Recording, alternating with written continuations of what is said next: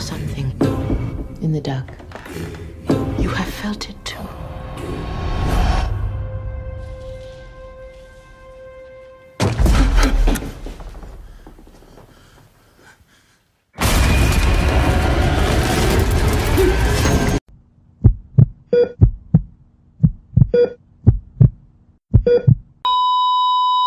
Hey hey hey, selamat bergabung kembali di channel BB69 Sobat BB69, pada episode hari ini saya akan membahas sebuah film yang berjudul His House.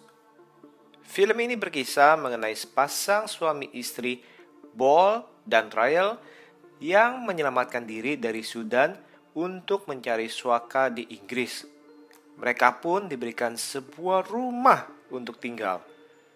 Namun, ternyata teror dan horor yang tidak dapat diterima oleh akal itu mulai terjadi di dalam kehidupan Ball.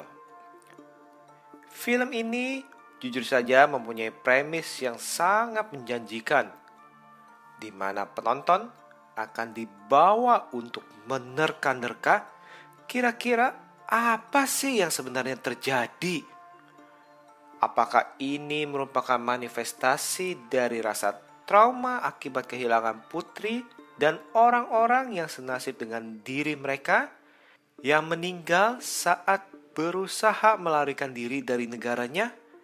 Ataukah memang benar-benar ada kekuatan jahat di dalam rumah tersebut?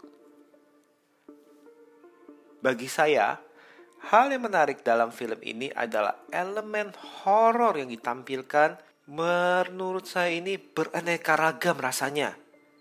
Yang pertama nih, horor di dalam rumah itu sendiri. Nilai plus pertama dari film ini adalah penggambaran rumahnya sendiri itu ditampilkan tidak berbeda dari rumah-rumah yang ada. Jadi, rumahnya secara fisik bukanlah rumah tua yang menyeramkan dari luar ala-ala film horor biasanya ini adalah rumah biasa yang mungkin kita lihat sehari-hari di dalam kehidupan kita nih. Nah, inilah yang bisa membuat kita berpikir bahwa hal ini bisa terjadi kepada siapa saja. Tidak terluput bisa terjadi untuk saya ataupun Anda nih. Selain itu juga horor yang diberikan dicampur adukan nih antara aura mencekam, horror surrealis, dan juga jump scare. Apalagi kalau kita ini menontonnya ini dengan headphone, sehingga kita akan dapat mendengarkan suara-suara yang cukup mengganggu nih.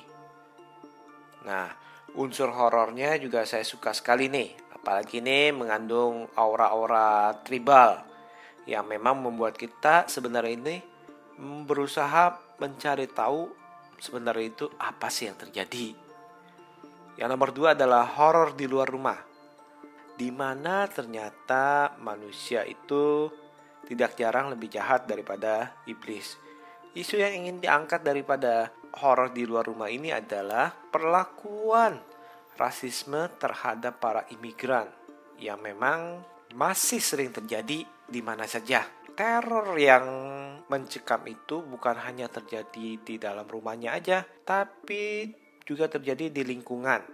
Apa itu? Yakni perlakuan-perlakuan rasisme terhadap diri mereka.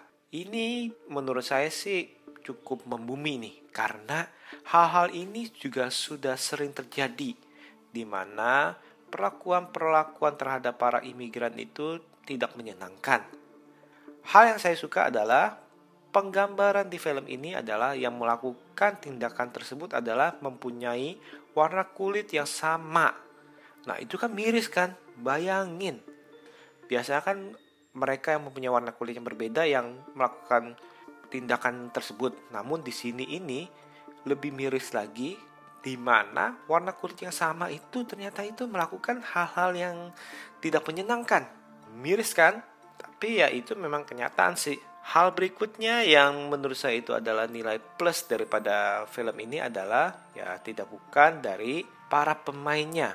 walaupun kita bisa bilang ini pemainnya itu sangat minimalis yakni uh, pertama yang pemainnya itu yang sebagai si ball terus yang kedua pemainnya sebagai real yang ketiga adalah sebagai yang petugasnya itu nah tapi mereka itu sangat-sangat maksimal dari ekspresi, dari gestur tubuh, itu benar-benar keren deh. Ya, untuk pemeran bolnya itu si Supe Dirisu dan untuk Real itu si Wunmi Mosaku.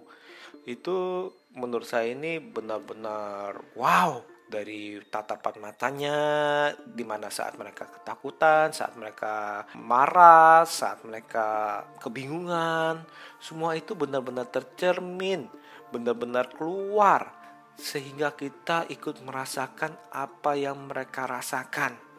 Pokoknya ini pemain-pemainnya menurut saya sih TOP BGT deh, top banget. Hal yang menurut saya yang disayangkan adalah karena film ini ingin mencampur adukan banyak elemen, misalkan ingin mengangkat mm, isu rasisme, mereka ingin mengangkat mengenai konflik berdarah daripada daripada suatu negara dan juga mereka ingin mengangkat uh, traumatis, mereka juga ingin mengangkat tentang rumah horor. Nah, karena kebanyakan tema yang ingin mereka angkat, menurut saya sih agak kurang maksimal aja. Walaupun Ingat ya, walaupun bukan berarti film ini buruk, tapi saya bilang merasa bahwa coba kalau agak dimaksimalkan sedikit lagi atau ditambah durasinya sedikit lagi untuk membahas isu-isu yang mereka sudah angkat itu. Misalkan mengenai latar belakang putrinya ataupun latar belakang apa sih yang terjadi di negaranya tersebut sehingga mereka harus kabur. Maksudnya uh, kilasan-kilasannya itu harusnya itu diberikan sedikit lagi. Itu pasti menurut saya itu akan membuat film ini jauh lebih maksimal. Overall nih, film ini adalah sebuah film horor yang sangat keren dan layak dan bahkan wajib untuk kalian tonton sebagai penggemar film horor. Oke deh, saya rasa sekian dulu untuk episode kali ini. Jangan lupa dengarkan episode-episode lainnya tentunya dengan tema berbeda. Oh ya, pencet tombol like bila kalian menyukai episode kali ini. Dan jangan lupa juga subscribe channel kami agar kalian tidak ketinggalan dengan episode-episode terbaru kami. See you!